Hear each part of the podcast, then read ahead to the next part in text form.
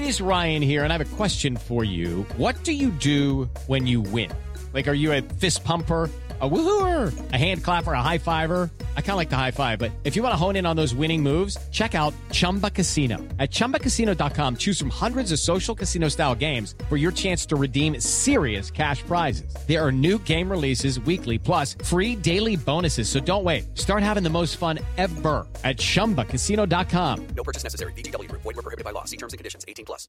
Judy was boring. Hello. Then Judy discovered ChumbaCasino.com. It's my little escape. Now Judy's the life of the party. Oh, baby, mama's bringing home the bacon. Whoa, take it easy, Judy. The Chumba life is for everybody. So go to ChumbaCasino.com and play over 100 casino-style games. Join today and play for free for your chance to redeem some serious prizes.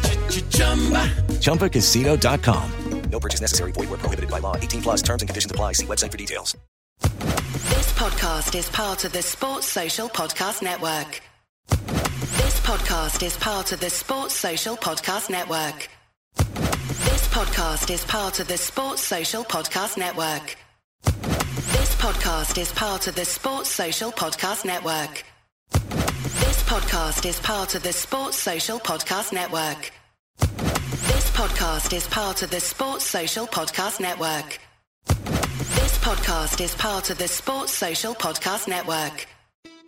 It's the Marketer's Report. This week, Patrizia Spagnoletto, Global Chief Marketing Officer, Direct to Consumer for Warner Brothers Discovery, weighs in on the difficult task of building and retaining consumer trust. Trust is a really hard thing to build and a really easy thing to destroy. And we have to be very respectful about that. Our partnership with iHeart has really helped us build that trust and that relationship with the on air talent. The best thing for us to do is to build a relationship with our consumers. And if those consumers have a relationship with the DJs that are on air, then we want to build on that.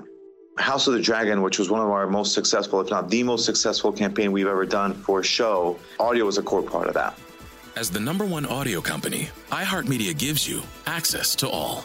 Every audience, live conversations, trusted influencers, and the insights and data you need to grow. Not just a media company, iHeartMedia is your access company. Go to iHeartResults.com for more.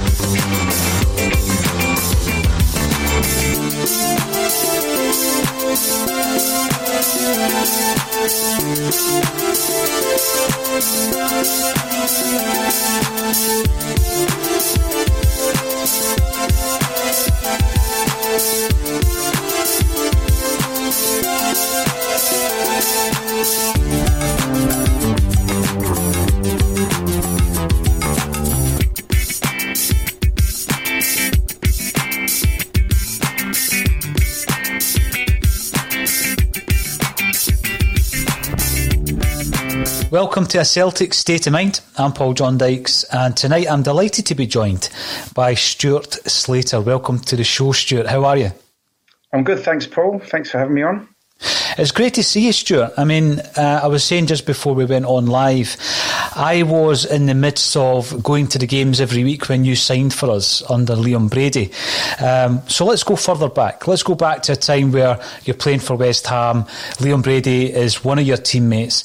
How did West Ham pick you up? Because you made your debut very, very early, didn't you? Very young.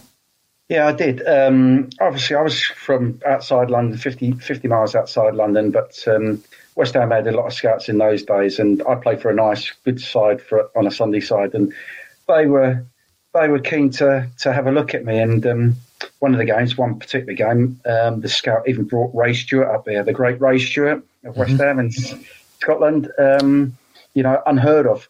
So I was playing under 14, 15, and the scout has brought Ray Stewart up to come and watch me, and obviously introduced me to him. And he was playing regular in the first team it is. It's a name that um, up in Scotland we're well aware of. Obviously, played under Jim McLean at Dundee United before going down to West Ham, and eventually you would make your debut by coming on for Ray Stewart. Am I right in saying that? That's correct, Paul. You've done your good hard work. Yeah, it was only for about seven, eight minutes, but uh, yeah, the hard work of um, of being down at, at West Ham and, and, coming through the ranks, um, being there as a 13 year old schoolboy apprentice, and then to get my opportunity early doors was, uh, yeah, much appreciated. And to come on for a, a, legend like Ray Stewart, you know, it was a legendary status down at West Ham over 10 years, 400 games, so many goals. It's Scottish International you know, um, and for him to, to, I reckon he done it deliberately because obviously he had a soft spot for me for, for, me for years and years ago. So he was desperate to get off so that I would come on because in those days there was only one sub. You know, when you think back, you were talking about being a, an apprentice back then, Stuart. What was it like, you know, earning your spurs when you were a young boy at Upton Park? I mean, when you compare that to the young players these days, Stuart, what was it like back in your day? Paul, I'll tell you what, it was a massive introduction. It was a massive, uh, you know, leave school, get back into work because a lot of the time, yes, there was a lot of football, but there was a lot of work involved. Mm-hmm. Washing kit, rolling kit, cleaning boots, cleaning stuff, cleaning gyms, um, going down, um, you know, painting the fences at the end of the season. So a lot of the time, half the time was spent doing football, um, morning and afternoon, but during lunchtime and after, you know, there was plenty of work, and I had to live in digs, um, right close to the to the ground. But I never got back in before six o'clock. You know, it was just a, a full on, but a great education. You know, hang on a minute, if you don't pull your finger out and make a footballer, you got to go and graft, and uh, that was a great introduction. Oh, definitely. Looking at the squad at that time, you know, some players that Celtic fans will be familiar with Frank McAvennie, Liam Brady, they're, they're first teamers around about that time. But we'll also be aware of uh, players like Tony Cottee. Um, and it was an impressive West Ham side. You'd done really well at the age of, I think, 18 to break into the side. Um, when you think back to players like Liam Brady, Stuart, what's your memories of him after such a sterling career in England and Italy? I think you know that that goes without saying that that's probably one of my biggest accolades in, in football. That Liam Brady playing at the best play, you know, Serie A. I mean, obviously uh, in Italy was one of the best places to play if you weren't playing in, in England and Europe. Playing for Juventus, and I think when he retired, I think when he left Juventus, Platini took over his number ten shirt. I think the ten shirt was a very famous shirt, in, and he just won the title and obviously he moved on, and Platini took his um, jersey. So to have the career that he had, the Arsenal career before the Irish career, and obviously um, the Italian career, and coming back to West Ham, even at West Ham at 32, 33, you could see things that you you could only wish the dream of doing. Um, he just had a wonderful left foot. He was just a magician.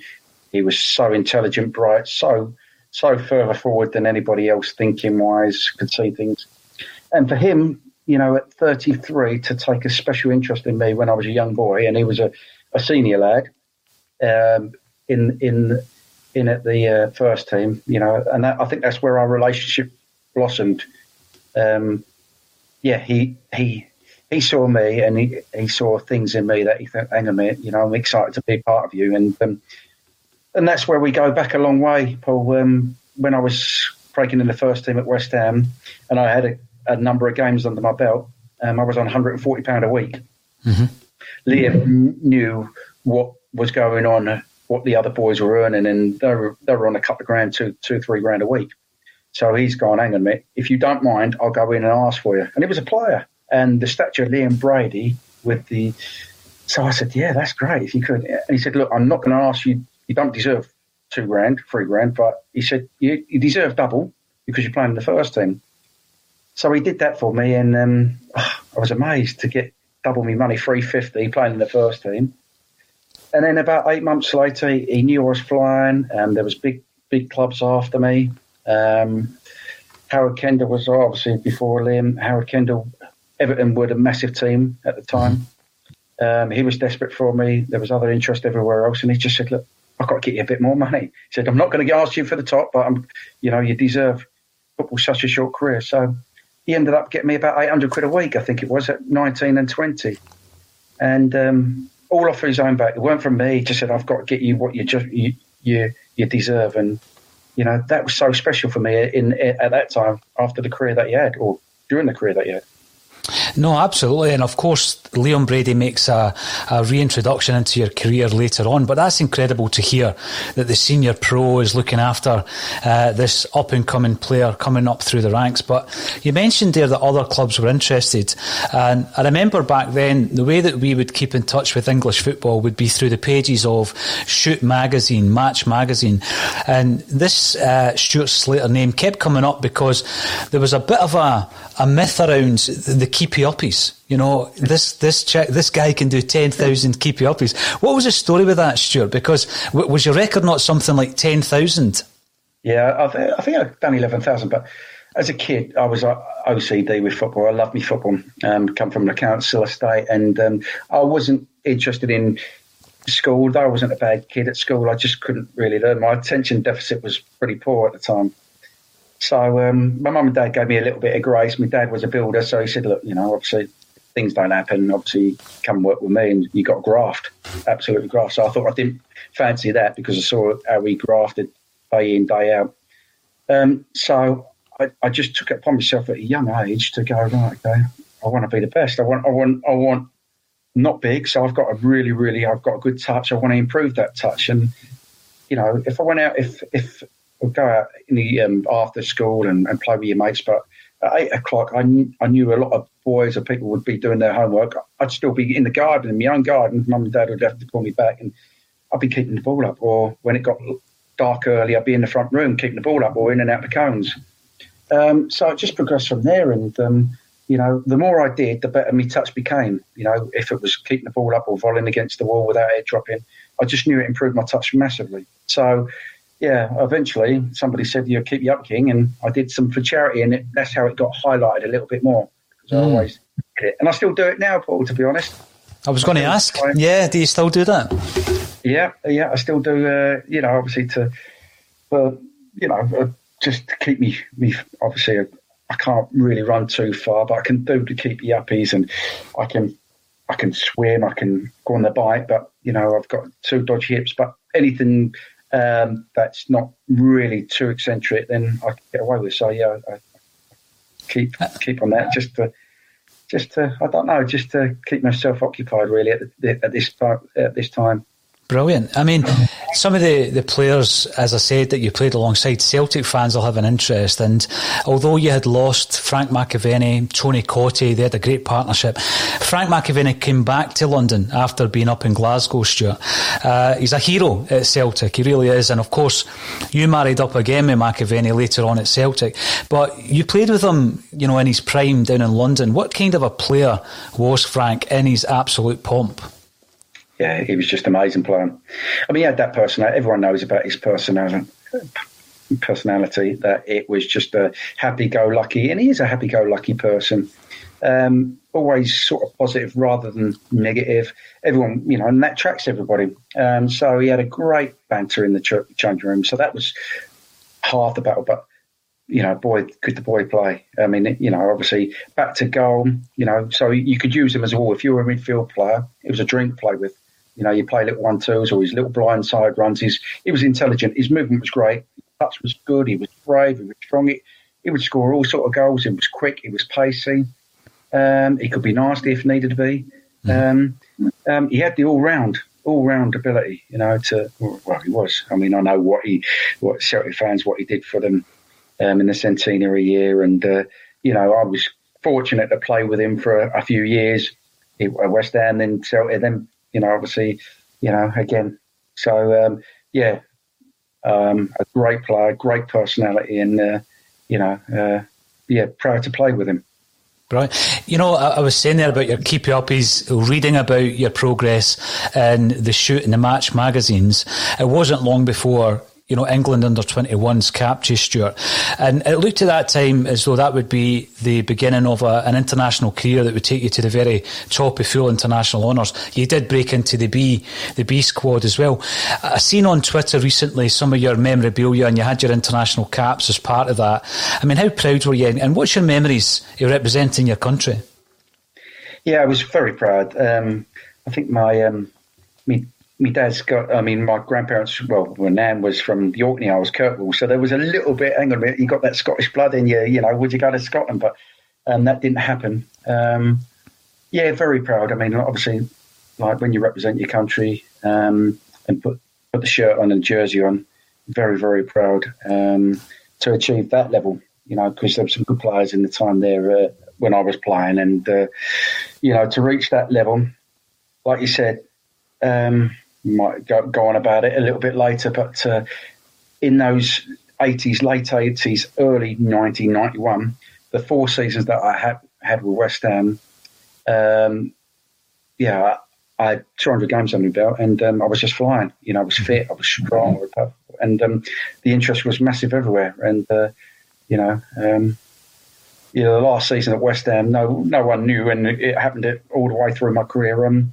I developed Achilles problems. I had high arches, so I used to run on my toes, but that used to cause Achilles and calves problems. And um, I've got a, I've got an MRI scan every year after well the last year at West Ham, Celtic, Scotty tried to sort me out with some cortisone injections, and then Ipswich when I left. So it, you know that was it really. You know, um, half the season where I was out injured all the time. Mm-hmm. I mean, you've, you've said there about the interest. I, I, do remember, even back then, living up in Scotland, shoot, I remember the, the famous quarter final against Everton. Uh, it was the FA Cup, wasn't it? And, and, the reason I remember it was we used to look at, you know, the match stats and it would give everybody a mark out of 10. And very rarely did anybody ever get a 10 but Stuart, Stuart Slater got a 10 for West Ham. Um, you know, after that game, was that when Howard Kendall, for example, started to show an interest and bigger clubs were trying to prize you away from West Ham? Yeah, it was. Uh, I, I, was so lucky that I had a. You know, you always have a good side uh, that you play really well against, but my side was Everton. Um, prior to that, about a year and a half prior to that, two years, I played up at Goodison when they won the title, and I scored a great individual goal, and I think that really set already Howard um, thinking about me at that time. And then to do it a year and a half later, where everything went for me, it was so highlighted um, because um, it was a Monday night. Sky were just getting involved. It was the only game that night, Monday night football. Up at Upton Park, thirty thousand supporters there, and you know it was a big, big upset that we beat Everton, and we beat them quite convincingly. And you know, as you said, I everything that I did and I was involved in a lot of, a lot of the game. I mean, I think the average span of um, somebody having the ball is about less than two minutes. I reckon I had the ball for about 10 minutes in that game where everything just went, you know, with the goals, with taking players on, um, you know, it just highlighted. And then after that, yeah, it just went berserk and crazy in, in the in the press down here. Mm. And again, you know, when you eventually signed for your old teammate Liam Brady at Celtic, it was seen up here as a massive coup for Celtic. I mean, could you tell me the first uh, that you heard of the interest from your former teammate Liam Brady, Stuart? Um, he was quite private. It was so obviously Liam when he when he retired, he wanted to look after me um, full time and go into football agency, and he did that for about a year and then obviously the Celtic interest came in for him. And so he said to me, look, you know, on this, you know, you, you can go on to, you know, with my mate, Fintan Drury, you know, one of my partners. He'll look after, he's got a few Irish fellas and all that. So I said, okay, cool, no problem. You know, I, I owe that to you, what you've done for me. So it was his, his um, business partner, Fintan Drury, at the time that gave me the heads up sort of thing. I think West Ham offered me a four year deal um, and he turned it, we turned it down. And I think that was a few months after that. That was the sort of go ahead for Liam to come and get me. Um, I even think Tony Gale at West Ham instigated the whole thing um, uh, by phoning Liam up because I think they were good friends. That he said this is a good time to get Stuart now. He said I think the club are you know just fed up with you know haggling and wanting wanting an answer one way or the other. But I think they're they're at the end short. So I think he phoned up and. Um, gave gave Liam the heads up that would have been the right time, and it was the right time. It certainly was. I mean, you were the, the record signing for Celtic at 1.5 million. You're swapping London for Glasgow, and you signed on the same day. I remember you being paraded with Andy Payton and Rudi Vata, Stuart. Now, at that time, it wasn't a great time for Celtic. You know, we were trying to uh, stop this juggernaut that was Rangers back then. But we did see these signings as a positive. And yeah. when you came up to Celtic, we, as a club, as a fan, fan base always pride ourselves on being a special club and being a large club. And I know that down south, Stuart, sometimes some English fans just don't rate the Scottish game. What was your first impressions up here? I had a good friend um, that was apprentice with me in a pro, and I lived with him for the third year, um, John Strain. He was apprentice with me at West Ham, so he, he moved down three, obviously, when he was 16. We were apprentices together. Um, and then the third year, he came and lived with me. We went back to my parents and we, we commuted from um, Suffolk to, to West Ham. So soon as I had the interest of Celtic, because he was a big Celtic fan, I went to see him. He lived in Falkirk and he he was brilliant, really, um, Paul. He just said to me, "Look, desperate for you to sign for Celtic. I'm telling you now, I think it's the wrong time." He said the the fans are not happy with the board. They're worried about where their money's going. They're spending big money on you. He said it's been a bit of a turmoil. That gave me a little bit. This week on the Marketers Report, Patrizia Spagnoletto, Global Chief Marketing Officer, Direct to Consumer for Warner Brothers Discovery, weighs in on building trust. Trust is a really hard thing to build and a really easy thing to destroy. And we have to be very respectful about that. Our partnership with iHeart has really helped us build that trust and that relationship with the on air talent. As the number one audio company, iHeartMedia gives you access to all, every audience, live conversations, trusted influencers, and the data you need to grow. Go to iHeartResults.com for more. Of a on think, oh do I, don't I? And it took me two days to sign, to be to be honest, Paul, um, because I wasn't sure whether Liam was you know, being honest with me. You know, I know that he wanted me to, to play for him and play for. Well, I'm so glad that I play for a club like that because, yeah, you're right. Down in England, you hear of Celtic Rangers, but you don't realise until you've played and worn that jersey how big it is. It's massive. And to this day, Paul, I always I'm getting goosebumps now when I do my ambassador work down at West Ham. I said a bucket list for you guys to do is to go to a Celtic game, or mm-hmm. Celtic Rangers or Celtic midweek game. That's a, that's a bucket list for me still to do. You know, I want to spend more time going up and, and, and because I played, you know, people say you played for the Jersey, albeit you didn't do, you didn't, you didn't set the world alight, but you play, and it was a privilege to play for a club. You don't realise, you know, the enormity, the, you know, I just got so many fond memories, though I didn't, you know, win anything at the club, but proud and privileged to play for a club, but you don't hear nothing of it when you're down how big it is. And mm-hmm. I try and instill it, instill it to all the people that I speak to now, even now, saying they're huge, they're massive, both clubs are. You know, it's interesting hearing you uh, talk about Celtic like that, Stuart. When when you came up, we were in the kind of midst of um, sack the board. I mean, that, that was just round the corner actually after you left. Uh, but we knew that there were problems. I remember it really well.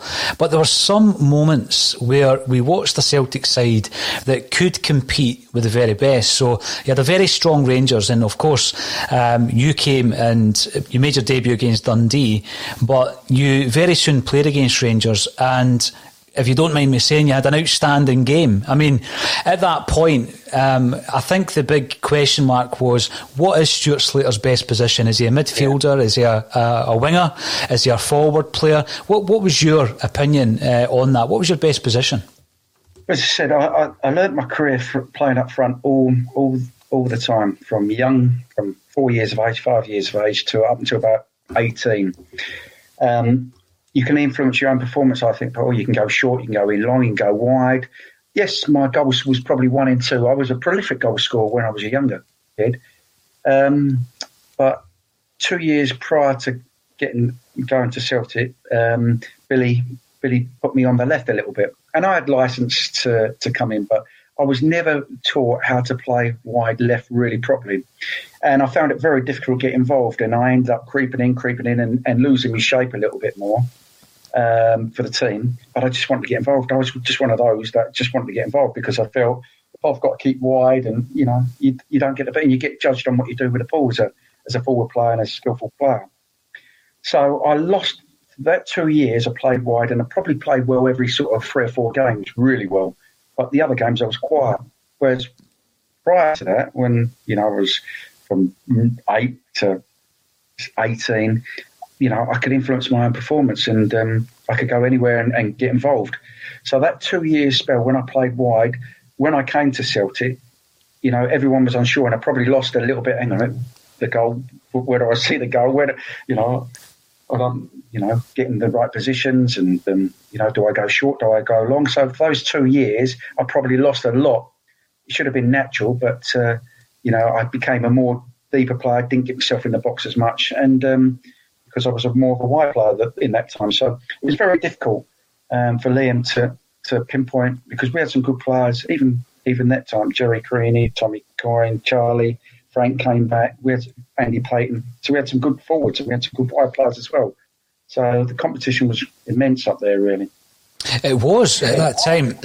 and you're talking about some great players. Other names that spring to my mind Paul McStay, and John Collins, as well as Tom Boyd, who came in as well, Stuart. Just how class were they, even though we were going through some hard times? As I said, I think it was my first day, um, and I ended up finding all the people back down in, down south and saying, I think my training gear was number 11, I'm not sure, but I was sitting on my right hand side was Paul McStay and my left hand side was Charlie Nicholas. And I'm like in between these, sitting between these for me training. And I'm going, you know, obviously I did my research and oh, obviously I knew Charlie and, and Paul McStay, my goodness. You know, even down in South, they were legends of the club. Um, as I said, you, you had John Collins on that, you had Tom Boyd. They were unbelievable players for the club. Unbelievable players. Once again, privilege. When I look at it and I look at the history of Celtic, and I have done a lot of history over the years, you know, since I always look out for them and, and watch them. But in the hundred odd years that they've been formed, I played with one of the elite legends, you know, that all time, Paul McStay, you know, unbelievable that I had the privilege. You know, he will go down, wouldn't he, Paul, up there as one of oh, the yeah. I mean, yeah.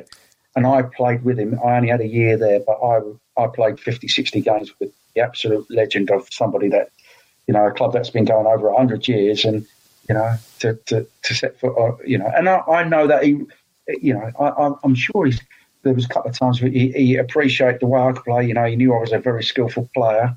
Um, and he said that many a times. And he was, you know, Paul, Paul, he was like that. He was su- such a nice guy. But, you know, he would tell you if you, you know, you do well or you don't do well. Um, but yeah, to play with him and John Collins and Charlie and and even you know Peter Grant Granty Grant he said some nice things about me. You know, obviously I didn't, but he said you know apart from Charlie Nicks, you're the, the second most skillful player I've ever played with.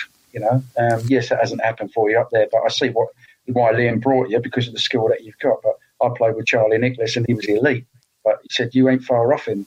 So that was an unbelievable comment. You know, and that that because the time was hard up there at the time um, when I was at there, Paul. Um, but I still appreciate all the support from the su- supporters and the club. And but I knew, um, yeah, it, it, was a tough time. The longer I was there, you, you, could see that the club were getting in a little bit more debt. And obviously, I left, and I know why I left because obviously, uh, I think it, Liam pulled me. Um, and just said, I've, I've got to pay for Pat McGinlay. And he said, I ain't got no, I ain't got no money. The club have got no money. And uh, I think it was just before Fergus McCann came in, and you probably know more about it, saved the club, really.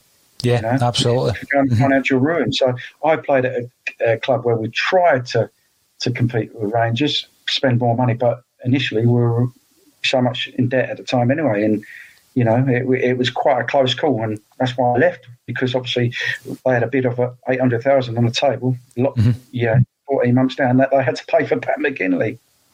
That, I mean, that's interesting. Another thing I was going to ask you, uh, I remember a game, we were on a UEFA Cup run. Back then it was a run if we got two or three games, to be fair. Um, but it was an interesting one because although we were defeated by Cologne away, we brought them back to Celtic Park and beat them 3 0. It was a memorable night. Stuart, you were part of that team.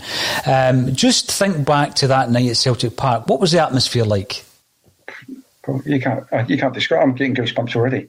You can't describe it. I, you know, if I could tell anybody, I think oh, the the the atmosphere. I, you know, it's just you can't put words. It, it just I'd, I'd love to experience it as a as a supporter going up there. Obviously, you know, I played for the club and I sampled it on the pitch. I'd love to sample it on the uh, terracing because I don't think anywhere in the world you'd get that. You wouldn't get that. You know, it gives you goosebumps. It, it you you know, you don't realise how proud you should be to represent the club, albeit we didn't win anything. But um, you know, I keep I keep reiterating that. You know, every time I see somebody about you know about supporters, yes, West Ham. I, I do like in West Ham to because they are passionate, but I, I think I said sometimes you've got to times that by another ten. You know, they they do let you know if you're not working hard. West Ham, so does Celtic. They expect the shift, which is rightly so. But if you want noise then 50, 60,000 singing from the bot, you know, that's what you get. It's, it's just I, I don't think you'll experience anything anywhere else. Have you ever been back up since, since you left for, for Ipswich? No, I, I, um I used to come up in the summer. I was um, married to a Scottish woman, but obviously, unfortunately, I got divorced. But uh, so I used to come up in the summer every year for about 12, 30. But I, since I got divorced, I haven't been back for up in Scotland for about 10, 11 years. So I used to make make my way up all the time, go by Parkhead, but it was sort of June, July time and then you know I was still playing at, at times and obviously coaching and bits and pieces like that. So, but I'm really looking forward to maybe you know obviously end of lockdown. I'm going to get up for a couple of games if I can get a couple of tickets now and then here and there once you know a couple of times a season because I you know you talk about Rudy. I've just obviously I thought oh I'm going to go out and Twitter, Twitter for the first time. I've never done social media, but what it's opened up for me, Paul, really, you know, I've been in contact with Rudy Vata from it Rudy, oh, brilliant. best, best mate. Um, and I've, you know, I've had a long chat with him, um, and we had so many good. You know, I used to room with him. We signed together, um, and when I moved to Ipswich, he came down and saw me, and then we lost touch a little bit, and now I'm, I've rekindled. So I can't wait to come up and see him and, and relive some some of the memories. Brilliant. That's great to hear. And of course, Rudy's uh, friendly with the Albanian president as well, so which we find absolutely hilarious up here because Rudy Vat has turned him into a Celtic supporter. You know, um, part of that European run, and I've got to say this also. I remember Borussia Dortmund away, Stuart, and you were on fire that night. Do you think that might have been your best appearance in the hoops? Certainly for the the stature, you know, um, UEFA Cup Borussia Dortmund, I, I, think they went. I don't know. Did they win the Champions um, League the following year? I don't know. Or they were, they went up higher, but they had some real top players as well, superstars mm-hmm. in, in, their side. And yeah, we got. I think we got beat one 0 wasn't it? And I had a couple of opportunities where I've gone through a couple of times and beat a few players. The profile and the highlight of that game, yeah. Um, had we got a result, had I scored or assist, then it would have kept it more. But you know, you did mention the the um, the Rangers game where I didn't score, we got beat, and I, I, I, look back on my time there, and they were strong Rangers, but I think they had Andy Goram in goal. It was mm. unbelievable, and McCoist would score a goal out of nothing with Hateley just knocking down. We were the pretty team. We were the team that on our day could beat anyone, but sometimes I didn't realise, you know, we were probably too football football orientated um, we had too many skillful players. That's the way Liam wanted. But sometimes you go to to Falkirk and we end up winning five four. But I think we were four three down or four. You know, some of these Scots boys they just want to turn you over, and that's what I realised, Paul. That when you go to these clubs, they raise their game mm. massively for Celtic Rangers, and I think even more so for Celtic because you know knowing the history of the country of the four fifths of the country, you know, uh, probably Rangers supporters, you know, the amount of Rangers, you know, they'd rather Rangers win than Celtic win. So when you come up against some of these, you know, they, they raise their level massively and then they raise it even more for Celtic. So, you know, the achievements that Celtic have, have done in the past has just been amazing because, you know, it's like the back against the walls. You know, everyone wants them to fail and wants Rangers to win. I remember that game you referred to against Falkirk 5 4. That was incredible. Um, you've mentioned Falkirk a few times, and I'm very friendly with Neilly Mochan Jr., who obviously whose dad was the kit man back in your time. What's your memories of Neilly? Oh, my goodness.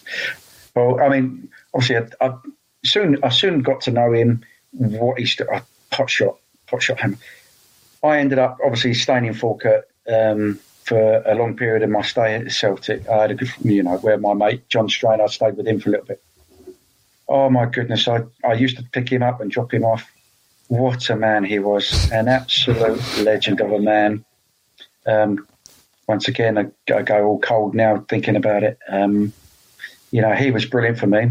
Um, he would tell it how it was to me. You know, he's "Here's what you did. You, you know, you you got to do more. You got to do it."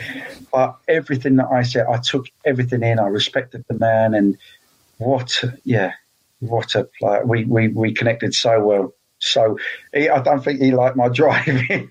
I've been down to London too many times and driven the way London, but um, yeah, he would he would give me some stick through that. But I spent a lot of time with him, and uh, you know, I just I even just now I looked at his Wikipedia just before I came on here.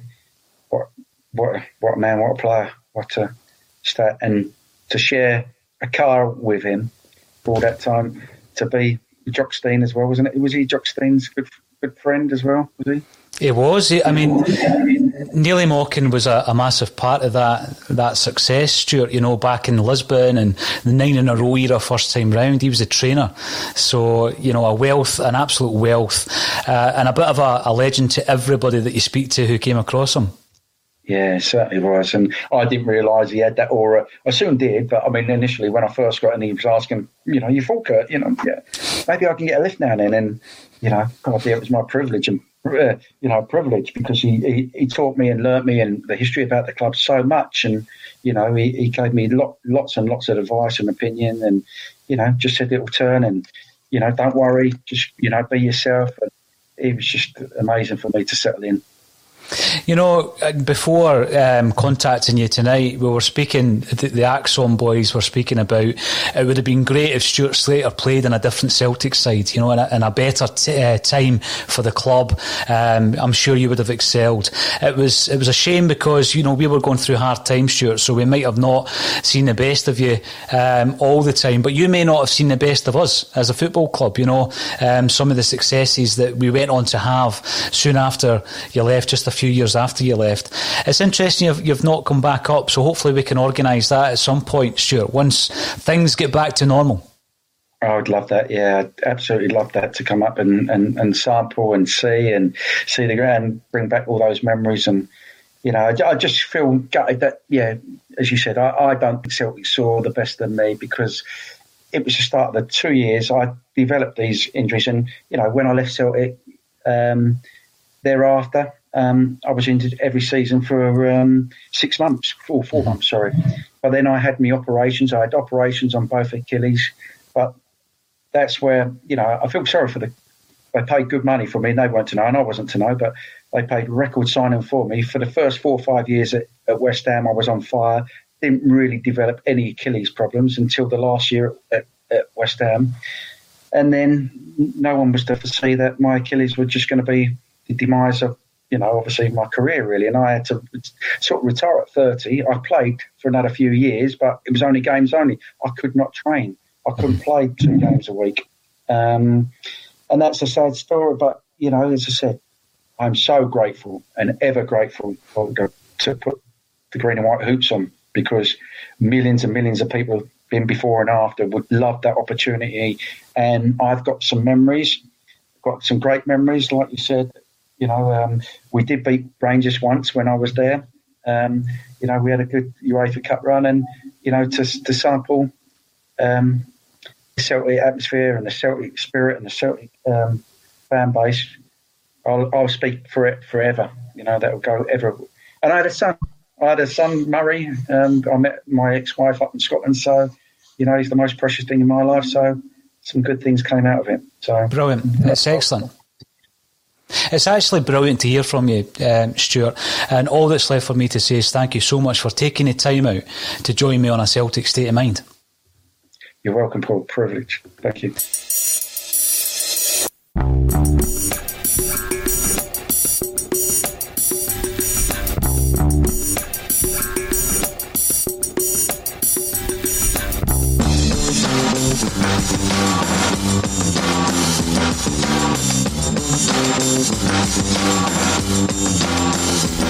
Message and data rates may apply. Guys, got hair loss? I know what you're thinking. Should I shave my head, comb it over, wear a hat? Just stop. This isn't 1970. Keep your hair and your confidence because Bosley, America's number one hair restoration experts, can give you your real hair back permanently. Check them out today because they're giving away an absolutely free information kit and a free gift card to anyone that texts EASY to 203203. Dude, you don't have to look like your dad because this isn't your dad's hair loss treatment. People all over the country trust Bosley because they're ahead of the curve. They use the latest technology to give you your real hair back. And the best part? Bosley's permanent solution is protected by the Bosley Guarantee. Let Bosley show you for free how awesome your hair could look with an absolutely free information kit and a gift card for $250 off. Text EASY to 203203. That's B A S Y to 203203. As the number one audio company, iHeartMedia gives you